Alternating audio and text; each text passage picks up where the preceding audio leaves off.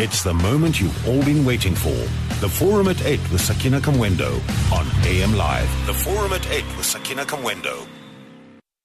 It's uh, 10 minutes after 8. Thank you so much for staying with us here on AM Live. Now, just a quick notice. Uh, Sentech is getting, giving notification that they'll be doing essential work at uh, Barkly East in the Eastern Cape. Uh, they'll be working on that uh, transmitting station and service interruptions will occur on SAFM and RSK on the 24th of November uh, from 8 until 4 in the afternoon. That's 8 a.m. until 4 p.m. And every endeavor will be made to limit the interruptions to the shortest possible time. But if you're in the Barkly East area in the Eastern Cape, please take note that there will be uh, service interruptions on the 24th of November between 8 a.m. and 4 p.m. And it's 11 minutes after 8 right now. And uh, time to get to this morning's discussion. Now, yesterday uh, we promised to bring this onto the forum because so many of you wanted to weigh in on the issue regarding the minimum wage proposal. Now, findings of the the National Minimum Wage Report have been met with mixed reaction. And the report of the National Economic Development and Labour Council, NEDLAC, uh, their advisory panel proposed a minimum wage of 3,500 Rand a month, uh, 20 Rand an hour as the starting level. And announcing the proposal on Sunday, Deputy President Cyril Ramaphosa said that the proposed national minimum wage isn't a living or decent wage, but an attempt to address inequality and the problems of the country's working poor. The process is now open to South Africans and various sectors to debate the feasibility of the recommendations in this report. So we will endeavor to do just that this morning. But uh, there has been reaction, widespread reaction uh, to this, and uh, we're going to go now to hear what COSATU had to say about this. They, of course, will be holding a CEC meeting and unfortunately will not join us for this discussion this morning.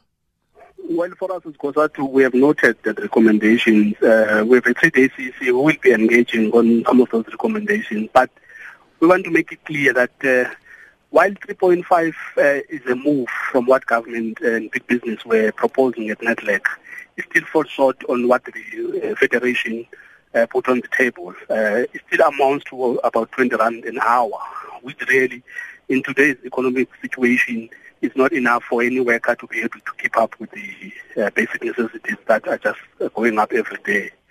So we, we, we, we are happy with the progress. We think that uh, in dealing with these new recommendations from the panel, we need all of us to be sober. Uh, we are unhappy with the fact that it's not the 4.5 that we wanted. But also, we have to acknowledge that uh, it is a shift. So we all now have to go back and engage at NEDLAC. For us as the Federation, we are taking this report back to workers and to make sure that uh, they engage on it and they give us a mandate because we are not, after so long, uh, going to accept anything that is not uh, supported by the workers. If the workers uh, are unhappy with it, we will have to go back to NEDLAC and table uh, uh, uh, our response, outlining the fact that we think that a lot still needs to be done. So that was COSATU's response. And as we said, they will be holding a CEC meeting uh, to discuss this matter further today. And then some other reactions. The South African Institute for Race Relations, they say that the proposed new minimum wage uh, will actually make it more difficult for people who are currently unemployed to ever find work.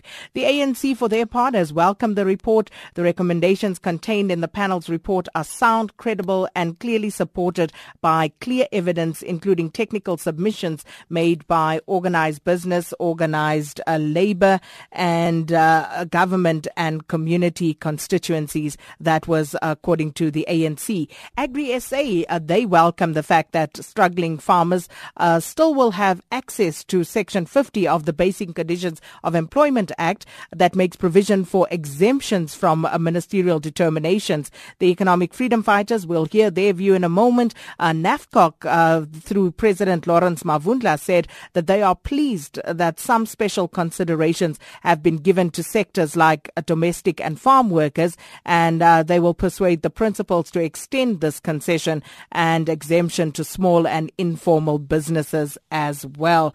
And the question we are asking this morning with regard to this is whether 3,500 Rand is too little, uh, or do you think that that is sufficient as a minimum wage? Is it a living wage, 20 Rand per hour? What sort of impact will this make, especially to the working poor? 0891 104 208. The lines are open and uh, you can also SMS us on 34701, Twitter, Facebook, AM Live on SAFM. And uh, joining us uh, for continuation from yesterday is Jasson Urbach, economist at the Free Market Foundation. Uh, thanks so much for your time this morning, Jasson. Yeah, sure, no problem. Sakina, good morning to you and good morning to all your listeners. And in our Sea Point studios is Mbuyiseni Ndlozi from the Economic Freedom Fighters. Thanks for your time as well. Thank you very much, uh, and uh, good morning to those in the studio in Joburg and to the rest of uh, South Africans who are listening. So uh, let me start by asking this question. Um, uh, uh, Deputy President uh, Cyril Ramaphosa has said that the national minimum wage could go a long way to provide much needed injection into the South African economy. Do you agree with that? If so, why? And if not, why not? Let's start with you, Jasson. Um, okay, so the basic premise there is that um, a national minimum wage is going to improve um, the standards um, of living of people that that have employment, and um, it's going to reduce poverty and inequality in South Africa. And I think we agree that that's a laudable goal, and um, that's something that every single one of us in South Africa uh, wants to work towards. And, and, that's a society where we have full employment, people are prosperous, and I mean, not what that's not only important for kind of the economic um, benefits of, of, the country, but also more importantly for the kind of psychological benefits of knowing that you're making a meaningful contribution to to your economy. But my concern is that the the national minimum wage is a misguided attempt to address um, what is really underlying structural problems that are pervasive throughout our economy and may in fact have the opposite effect of what, it, what it's in, intended to, to do, and that's address the, the high rates of poverty and inequality in South Africa. And the reason I say that is because one of the surest ways to prevent unskilled people with little or no work experience from entering the job market is to make it illegal for employers to do so. So in my opinion, the single biggest problem facing the South African uh, economy is the persistent and chronic unemployment problem. And this problem is getting worse because you'll remember after the Great Recession in 2009 that there were about 4.4 million people that were um, unemployed in South Africa. And in 2014, that had risen to 5.3. And since then, we've lost another 400,000 jobs. So if, if you look at the strict definition of unemployment, we're now sitting with about 5.6 million people um, who are unemployed. But I don't think that's a really good indicator of what's actually happening on the ground because um, it doesn't take into, in, into consideration what are called the discouraged work seekers. And these are people that are just simply given up searching for work because they don't believe that there's any work available. And if you look at that statistic um, from StatSA, it shows that there are about 8.8 million people um, who are unemployed uh, in South Africa. So this this is a devastating uh, situation, and this massive unemployment problem is the real elephant in, in the room. Um, so what that also means is that there are almost as many unemployed people as what there are um, employed people. And South Africa, this is a really unique situation because no other place in the world has had um, such a high and growing, uh, persistent unemployment problem. Um, and if you disaggregate the stats, you see that two-thirds of the unemployed um, have been unemployed for more than a year, but also, more importantly, two-thirds of the unemployed um, are the youth. So that's those people between uh, 15 and 24 years of age. So, and they're, they're predominantly black, unskilled uh, uh, uh, uh, people. So we can see that there's a desperate struggle for young, unskilled uh, black youth to try and get onto the first rung of the economic ladder. And now along comes government, and it, it's well-meaning and well-intended to introduce a national minimum wage, but what it effectively does is just cuts off a few more rungs of that ladder. And it's um, young people that haven't had a chance to develop any work skills or experience, um, they're, they're in this most kind of unenviable uh, position because without experience they can't get jobs and without jobs they can't get experience.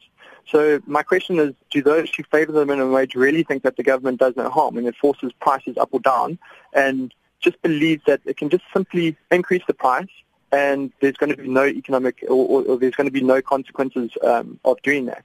I think uh, uh, wages that that that um, respond to increases in productivity should be welcomed by all, but ones that are just simply forced up by government should be rejected. That's not how how the economics works. So Okay. I agree with the principle behind it, and I, and I don't think anybody in South Africa um, is opposed to, to what, what we want to do. We want to live in a society where people are flourishing, where we don't have this massive unemployment problem. But a national minimum wage does little to address that, and it actually um, could make things worse because um, I said this to you yesterday, Ken. I said that the poorest 20% of households rely predominantly on grants and remittances for their survival. Now, um, increasing the number of jobs, even at, at, low wages, will help to reduce poverty, whereas introducing something like the national, national minimum wage will destroy those available low-paying jobs for unskilled people, and it runs the risk of tipping more households into even deeper poverty. Um, and the other thing is that obviously inequality um, has the potential to increase because if it cuts off more uh, people from uh, making a meaningful con- contribution or, or, or, being employed in the economy, those people are all going to be earning zero.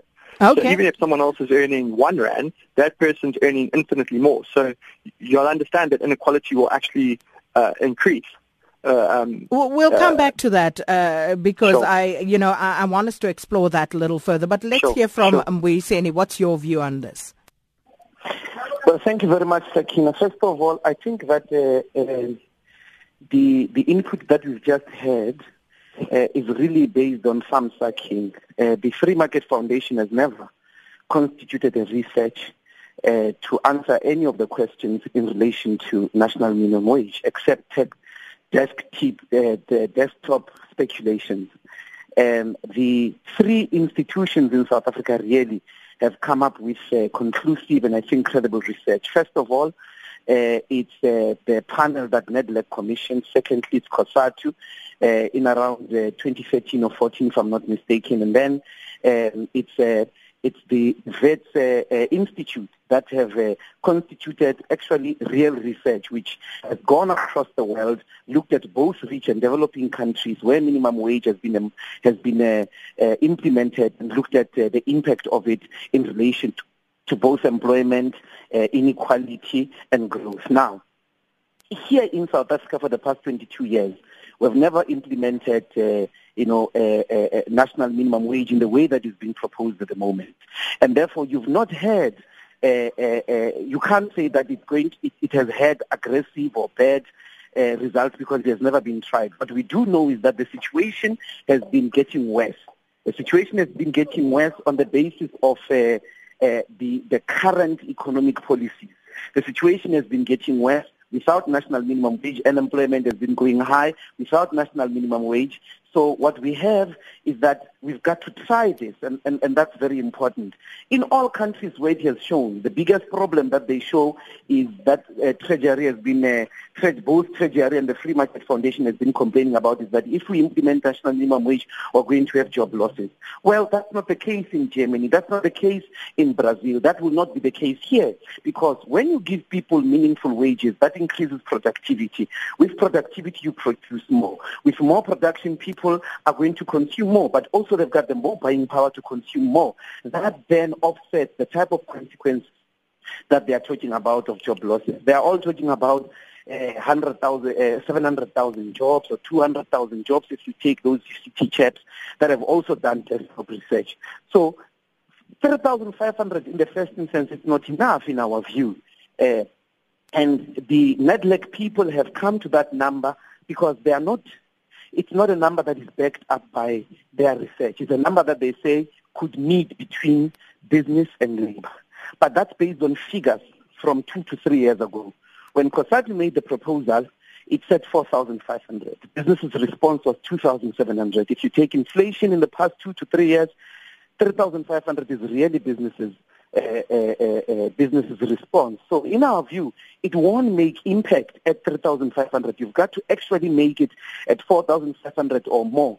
Then you're going to have impact on people's productivity on one hand. You're going to have impact on people's lives and the inequalities that you're trying to, to resolve. So uh, I would really think uh, uh, part of the conversation here has to be genuine in relation to the actual examples in the world that have uh, implemented national minimum wage instead of us just being speculative. Jasson? Sure. Um, uh, Sakina, I think that uh, the, the fact that, that um, we have a downward sloping... Sakina? I'm listening. Sorry, uh, you, you, disappeared for a second. Um, I think the fact that we have a downward sloping demand curve is um, is, there's, there's, no dispute about that. I think everybody um, understands that. Uh, for me to put it in layman's terms, that if if you increase the price of labour, uh, employers will respond by either cutting work hours or uh, reducing employment. There's, there's no dispute about um, about that fact. Um, and and here I can I can even quote from uh, the prof- uh, professor of um, of economics at the University of Cape Town, um, Professor Jeremy Seekings, who says that every study in South Africa finds that real wage increases reduce the demand for labour. The question is not whether wage increases destroy jobs, but how many jobs are destroyed and how to weigh up the job destruction with the benefits of higher wages. Now, I mean, that that's the academic response. The the logical response to me to that I, that I put to my fellow panelists is why is he being so meager? Why is he only saying proposing 4,500 rand a month? Why doesn't he propose 12,000 rand a month or 15,000 rand per month if he doesn't think that there's going to be any effect on, on unemployment in South Africa? Obviously, we know that all you're doing is you, you're shifting the degree of unemployment and how many uh, more uh, low unskilled black youth you're going to be cutting out of the, of, of the, the job market. It's as simple as that. Um, your your panelists referred to to Germany. Well, if you look at uh, the the German State Institute for Employment Research, so that's an official government um, agency, they say that Germany's minimum wage, introduced just last year, has cost the economy 60,000 jobs. The institute notes that a fifth of the companies polled said the hourly minimum wage had affected their business by forcing firms to hike the price of their goods to offset the rising labor costs other casualties included cut work hours and postponed investments. Sometimes protecting workers is the quickest way to arrest development. Your panelists referred to some other uh, uh, studies. Um, I, I, want to also uh, say that The Economist, you know, the, the publication, uh, has backed away from its earlier endorsement of minimum wages and, and it now concludes that the evidence of modest short-term effects may be a poor guide to the long-term effects of large increases. So what effectively they're saying there is that um, particularly in kind of uh, countries where you have full employment. So vastly different to us, where we have this massive unemployment uh, and a large body of unskilled workers that, that could dampen the, the effect of wages. Um, what they're saying is that you won't see necessarily see things in the short run or drastic um, changes in the short run, but you will see things in the long run. And I think that makes sense because okay. you're not going to... Uh, um, and I just want to get to the Treasury as well because, I mean, the, um, let me finish just saying how I think employers will respond. So employers will respond um, by, uh, and this is what was what came out of the German research, uh, by increasing prices. Now, who are the people that are most adversely affected by a, a, rise in prices. That's poor people. Poor people are so sensitive to even minor increases in prices. So it's, it's a really bad kind of idea to say, okay, I'm going to help people by hurting them. You need to get to why it is that we have such low wages and why it is that we have such massive unemployment in the country. Your my fellow panelists and we'll come back. We'll to, we'll come back to that uh, because we have to sure. go to a break. Because I also want to throw in the moral issue. I mean, why would we want to keep more and more people away from enjoying a standard of living that a few seem to be enjoying? Uh, because the matter is not purely political or purely economic. There is a moral question to be answered here as well. Introducing UCount Rewards for Business. Sign up at standardbank.co.za forward slash UCount Business. Standard Bank. Moving forward. An authorized financial services and registered credit provider. T's and C's apply. It's your favorite time of the morning. The Forum at 8 with Sakina Kamwendo. Favorite time of the morning on AM Live. Well, we're talking about uh, the uh, proposed national minimum wage set at 3,500 uh, in this proposal. And we asked, uh, do you think uh, that it's a fair amount? Do you think it's too little? What is your view on this overall? Um, it, it, uh, is it a living wage? I think most people will say no. But then, of course, what does this say about where we are and what we are doing as a country if we even have a problem implementing these low wages? We're going to take a few calls. We'll get back to our panel after the news break. But let's just take these callers who are on the line. Simone and Ballito, good morning. To your panelists. Um, I think, you know, on one hand, I agree with uh, the panelists from the Free Market Foundation in that there are underlying structural issues in South Africa that we desperately need to address. But, you know, it's purely focusing on those and not, you know, addressing the fact that people in this country are earning barely enough to survive you know, doesn't it? It's yeah, it, it, it kind of misses the point. You know, um, I don't know how many people who listen to the show have tried to survive on three thousand five hundred rand a month. Mm. It's impossible. It's so so difficult. I've had to do that because since 2008 I've been periodically unemployed. You know, I, I came back from the UK just as the um, the, the financial crash hit, and it was very hard to find work. And so I've had to learn to survive on that. And, you know, I think for any middle-class person who argues that, oh, 3,500, that's, that's fine to survive on, you know, they haven't tried it. They really haven't. So you think it's too to little, Simone? Say again? Is it too little in your view? It's way too little. No, okay, look, you know, I think if you budget carefully, I managed to survive on like between five and six thousand rand a month, but you know, that's really just barely surviving. Okay. You know, 3,500, I, I don't know how people can say that that is a livable wage. Thank you so much, Simone and Ballito. We're going to go to news when we come back. Mark, Yanela, everybody else will take your calls and we will get some responses as well. Uh, it's time now for news headlines with Nomsa Mdluli. And this morning on the Forum at 8, we are talking about the minimum wage proposed amount of 3,500 Rand, asking you what your view is on that. Do you think that uh, that is a fair amount? Do you think it's too low, too high? And uh, please explain to us why you say that, as we heard from Simone before the break. And uh, just interestingly, uh, Bloomberg, um, uh, they have revealed uh, how much CEOs earn in different countries. And South African CEOs come in at number seven um, the United States, Switzerland, the UK, Canada, Netherlands, and Germany. And uh, they therefore come in ahead of countries like Australia, Norway, uh, Denmark, Sweden, France, Finland, Japan, etc. So our CEOs are the seventh highest paid in the world. And uh, I think it's important that we place that into uh, this basket as well as we discuss whether 3,500 Rand is a fair amount to set as a minimum wage. Uh, your views 0891 104 208. Uh, that's our calling number. You can tweet or Facebook us at AM Live on SAFM or you can send us an uh, SMS to the number 34701 at a cost of one rand. Our guest this morning, um, Mbuyiseni Ndlozi from the Economic Freedom Fighters and also uh, Jasson Urbach, uh, economist at the Free Market Foundation. Let's just take a few more calls and then we'll get our uh, panel to respond. Mark in Durban, good morning to you. Good morning. It's, it's Mark in Durbanville. Look, yeah, there, there's nobody on the show or probably even listening to this, the show that, that would not like to be able to push a button and have everybody uh, earn three and a half, five thousand, ten thousand rand a month, whatever. All of us would empathize tremendously with somebody that's trying to eke out an existence on one and a half or two thousand rand a month. But we acknowledge that this is going to have uh, an, an impact on on labour because our empathy needs to be far more with those millions of people standing on street corners that are unable to be productive, unable to provide for their families, uh, unable to know the satisfaction of of, of working because we were created to be productive and to work and so on. And you know, starting a business involves risk, or, or yeah, making available a position involves risk. And, and if we increase that risk, we make it less likely for people to start companies, start businesses, and employ people. You look at the economic miracle of the last 30 years or so, which is China. They've got no minimum wage.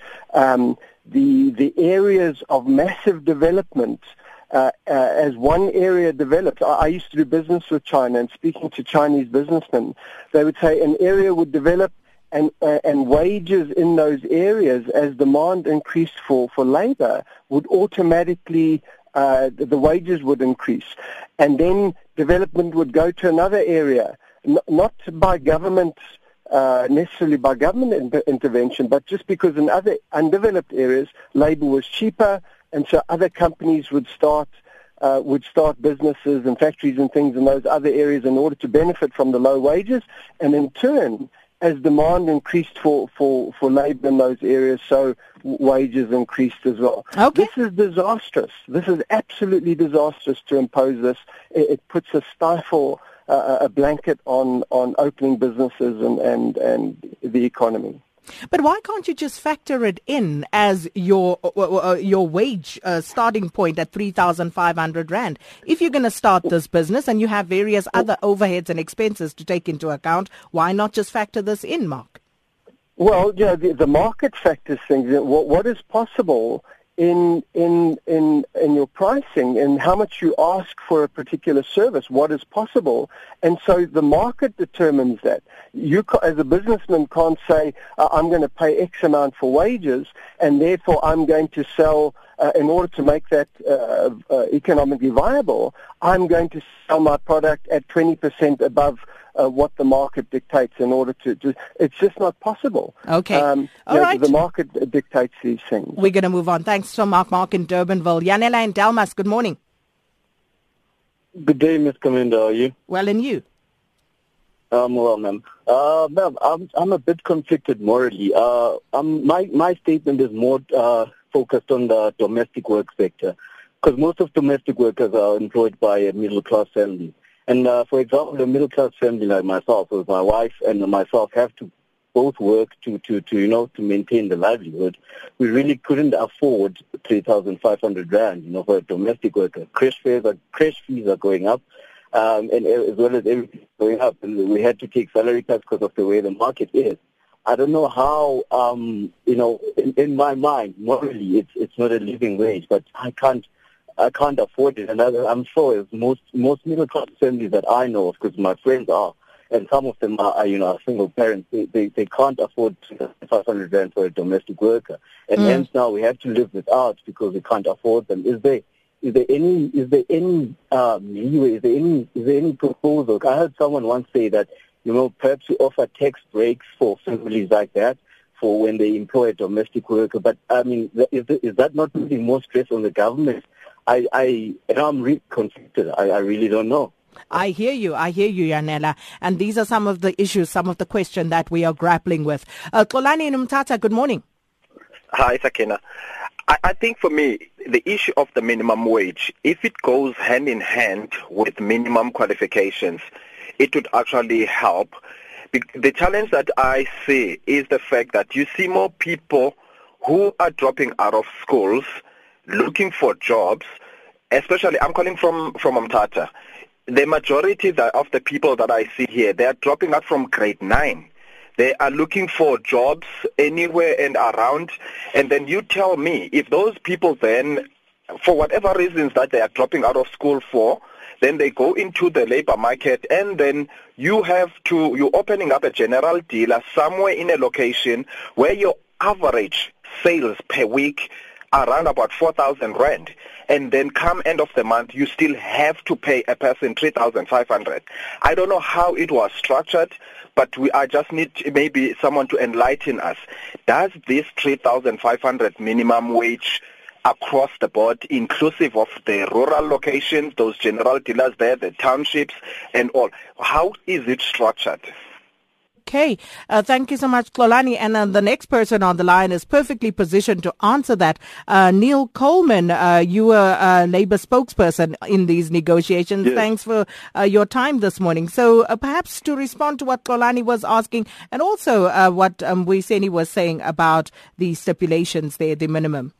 You know, I think one thing is clear, Sakina, all the people who are saying that uh, the amount of 3,500 is very little for people to live on are absolutely correct. I mean, anybody who thinks that someone working full-time should only get 20 Rand for an hour's work, you know, as, as some of your callers said, just simply don't understand the cost of living and the pressures in the country. That's a scandal. The, the biggest scandal, though, is that nearly half of South African workers are earning below that. So the question is, how do we move from where we are to where we want to get to? And one of the big frustrations we faced in the negotiations is the absolute intransigence of business and the refusal of business to recognize this reality. And actually, uh, uh, Mbuyiseni, uh, you know, spoke about business having tabled 2,700 Rand in the negotiations. Actually, the correct figure is 1,800. That was the figure that they tabled in the negotiations, 1,800. So I think if you look at the difference between 1.8 and 3.5, we're seeing that it is a massive difference. He's correct that we tabled uh, the proposal for 4,500 rand. The reality, though, is that we have been engaged in very intense negotiations, and what is really welcome about the panel report is that it's it's it's focusing national attention of the on the scandal of poverty wages in this country, and we hope that everybody in the country is going to weigh in on this debate. So we welcome the the discussion in the, in, in that regard. the um, the system of wage determination, including the current system as well as the proposed national minimum wage, does have mechanisms to allow employers who are facing genuine hardship, facing bankruptcy, genuinely can show through their books that they cannot afford to pay a minimum wage to apply for, for exemptions. So there are mechanisms to allow for that for that type of approach. But what is clear is that we cannot allow this con- this current situation to continue where half of the workforce is, is living in poverty. And where Jasson is completely wrong, and it's a pity we don't have re- an economist on the program who's done meaningful research on this issue, but where, where he's wrong is that the, those roughly uh, six to seven million workers who are living in poverty are, are, supporting three to four dependents each, which means that something like 25 to 30 million South Africans are living in poverty because uh, the wages that the breadwinner is earning are simply not enough. That is, over, that is half the South African population. So the question of poverty and poverty wages are directly linked. Well, thank you so much, uh, Neil Coleman, for that. Philip Dexter is in Johannesburg. Good morning. Hi, Sakina. Welcome, Hello? Philip. Hi. Well, and um, you? Well, first, good, thank you. First of all, I, you know, I just want to say that I think people are being completely disingenuous when they say, oh, this wage will cause, higher wages will cause unemployment. We've had low wages, starvation wages in this country for nearly 150 years. It hasn't made any job impossible whatsoever. So that's a downright lie, first of all. Secondly, the, the moral issue and the, the ideological issue for our country is do we want to continue to be one of the most unequal societies in the world with people living in abject poverty? If the answer is no, then we have to make a commitment as a country towards a living wage. And I do agree that it's, it's not a panacea. But we've got to then say this is the standard we want to set for families in South Africa and then have a discussion about how to get there. Those people who are saying no have no place in this country. They're not committed to national unity. They're not against poverty. It's just an ideological position where they're just saying a blanket no. So I think the first thing is commitment. Second thing is then let's have a national dialogue about the things we do, including improving skills so that productivity goes up and all those other things that go with it. But the people are saying no, for instance, caller compared us to China. It's just nonsense. China had nearly 50 years of socialism with infrastructure put in place by government so that transport, for example, cost the Chinese worker less than one rand a day. Free medical care, free health care, all those things. Of course, in those conditions, you can pay much lower wages. So if that call is saying they're in favor of socialism, brilliant. Let's a socialist system, and then we'll be able to afford to pay people a pittance. But currently, under the conditions that we are, as a country, if we don't make a commitment towards this, towards ending poverty and inequality, our country is going to be a disaster. Thank you so much, Philip Dexter. Uh, Yard, you're in Cape Town. Good morning. Morning, Sakina. I'd like to agree 100% with Philip Dexter and Neil Coleman. You know, it is morally indefensible to pay someone less than 3,500 Rand a month. You know, be that as it may, that should be the red line. No one should be paid below that. But we should go really beyond this and say we need a universal basic income to all citizens, a guaranteed basic income that will meet their minimum minimum requirements of 3,500 rand a month per family, which will meet all their basic needs. And the, this basic income is a, a, a issue that is, you know, being considered around the globe now. You know, Elon Musk, even Elon Musk has proposed this because of the whole uh, issue of uh, robotification, automation, which will make uh, human jobs obsolete. And how do people survive in that situation? You know, Finland are looking at the basic income. Canada, Netherlands, New Zealand, the Labour Party there, even the Labour Party in, in the UK. So, you know, we should have a basic income, uh, a minimum wage. 3,500 Rand is not a living wage, very far from a living wage. But let's have, let's work for a basic income. And how do we fund it? Well, we can fund it through a land tax, and we can fund it through quantitative easing, which was used in all these Western countries to bail out uh, banks in the financial crisis. That same mechanism can be used by central banks and reserve banks to create money for a basic income. Thank you so much, Yaj. Let me read some of the messages uh, coming through. Uh, Posh says, thank you, Philip Dexter. We can't continue with these poverty wages. Pilani J says, how can people who can't even live on 35,000 Rand a month say that 3,000 Rand, uh, 3,500 is justifiable for the majority of South Africans? Kakisha Moeng says business must stop making profit uh, and put that as more important than the human beings who help make those profits.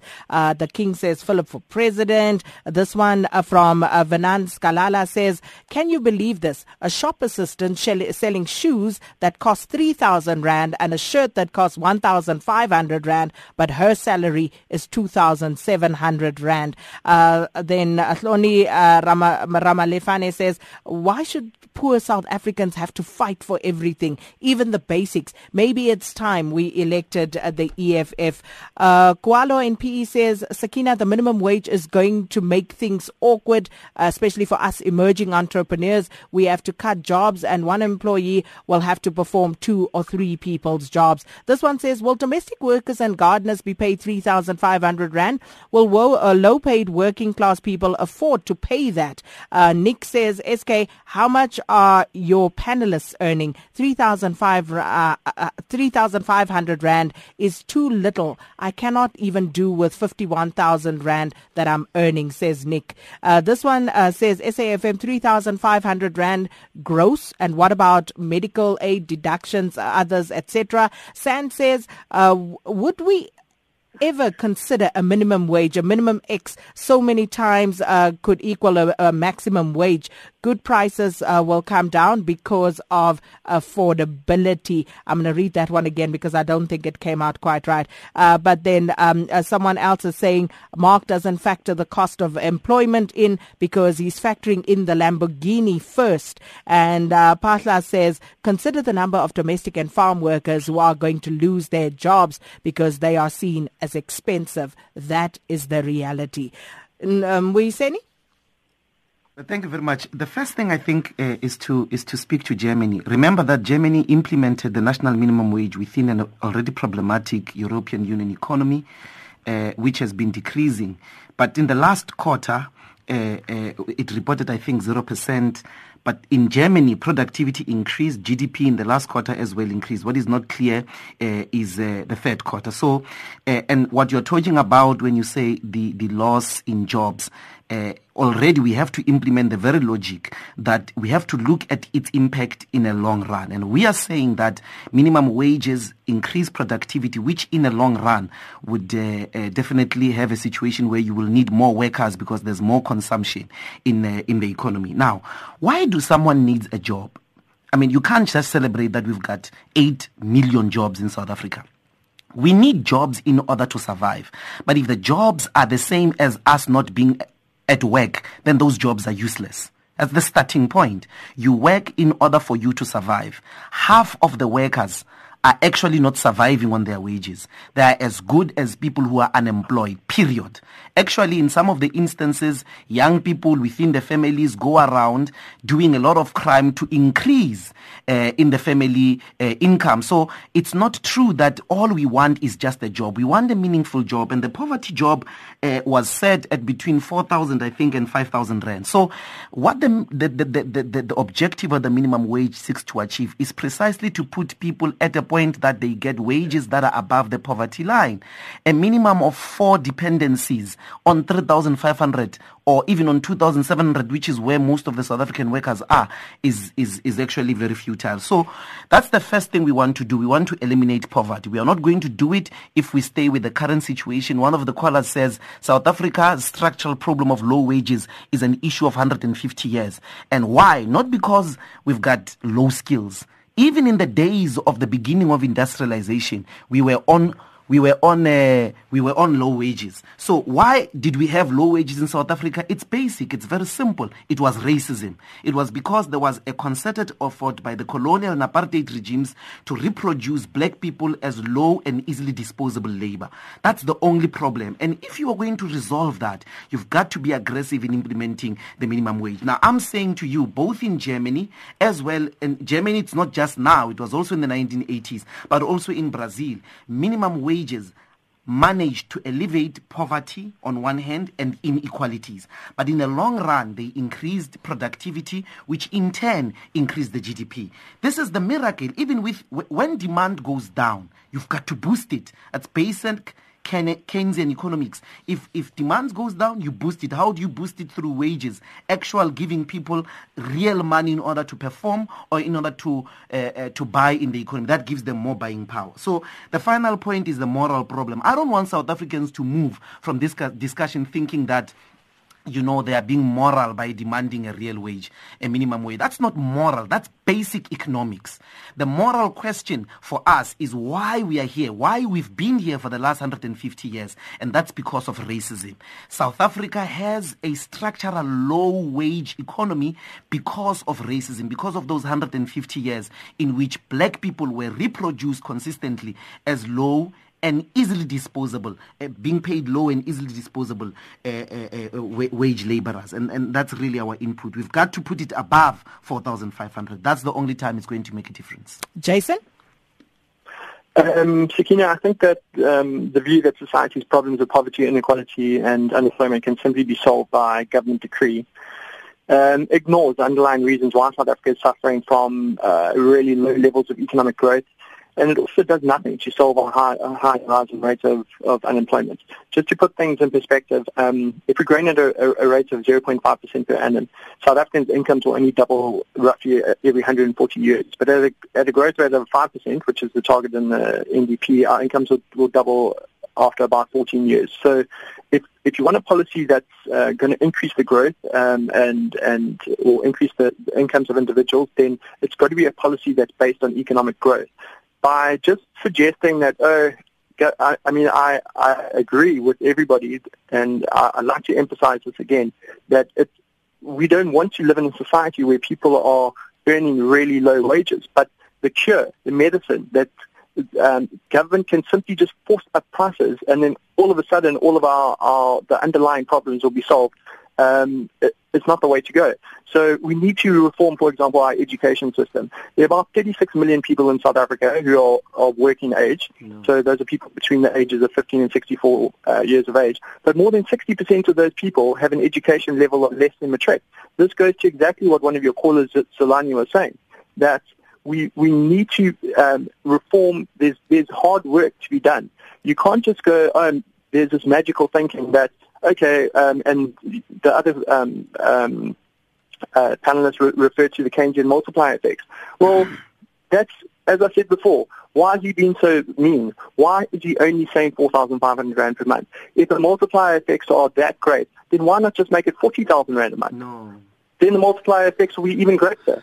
So this kind of idea of wage-led growth in South Africa is not, not true. And we have the National Treasury that's come out with their model and they said that they're opposed to, to the introduction of a national minimum wage because they estimate that at a wage rate of 3,500 Rand per month, we'll have over 700,000 job losses. Mm. And, and that research is supported by two published uh, macroeconomic analyses um, that concluded that this kind of wage-led growth was not feasible in South Africa.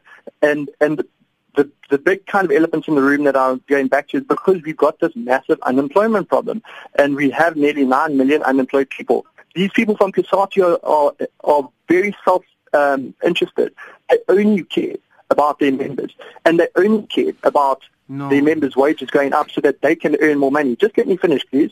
Um, so what I was what I was referring to about the, the, those macroeconomic models is that th- this kind of wage growth in South Africa is not feasible because um, increasing the share of income that goes uh, towards wages probably undermines the, the investment in growth and, and employment in South Africa because because South Africa is profit and investment driven rather than wage and consumption driven, and, and, and profits are the main funding investment in wages.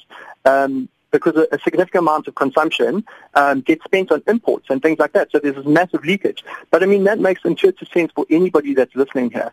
When uh, when profits are, are, go up for a company, that means that they can invest more in their company. And when your capital and labor ratio, uh, ratios start to improve, um, you can pay like, you know, your, your wages, your, your employers You'll more. have your opportunity to respond. Okay. He's finishing his point. So then once, once real wages go up, it means that people have more money to save and invest. In South Africa, we've got this massive problem where we, we're relying on foreign uh, portfolio inflows to, to fund because we've got such a, a, a low savings level. We, there's fundamental structural issues that we need to address in South Africa, and by just saying, oh, we're going to rely on government to just say, okay, we'll increase the prices and there's going to be no consequences. Everyone's going to live in this happy land where they'll just start spending okay. more and uh, companies will start uh, um, uh, uh, producing well, more things. It's just not going I have some questions on that as well because uh, you've been left to, business has been left to their own devices and they haven't done this. So if government is not pushing it, when is it going to happen?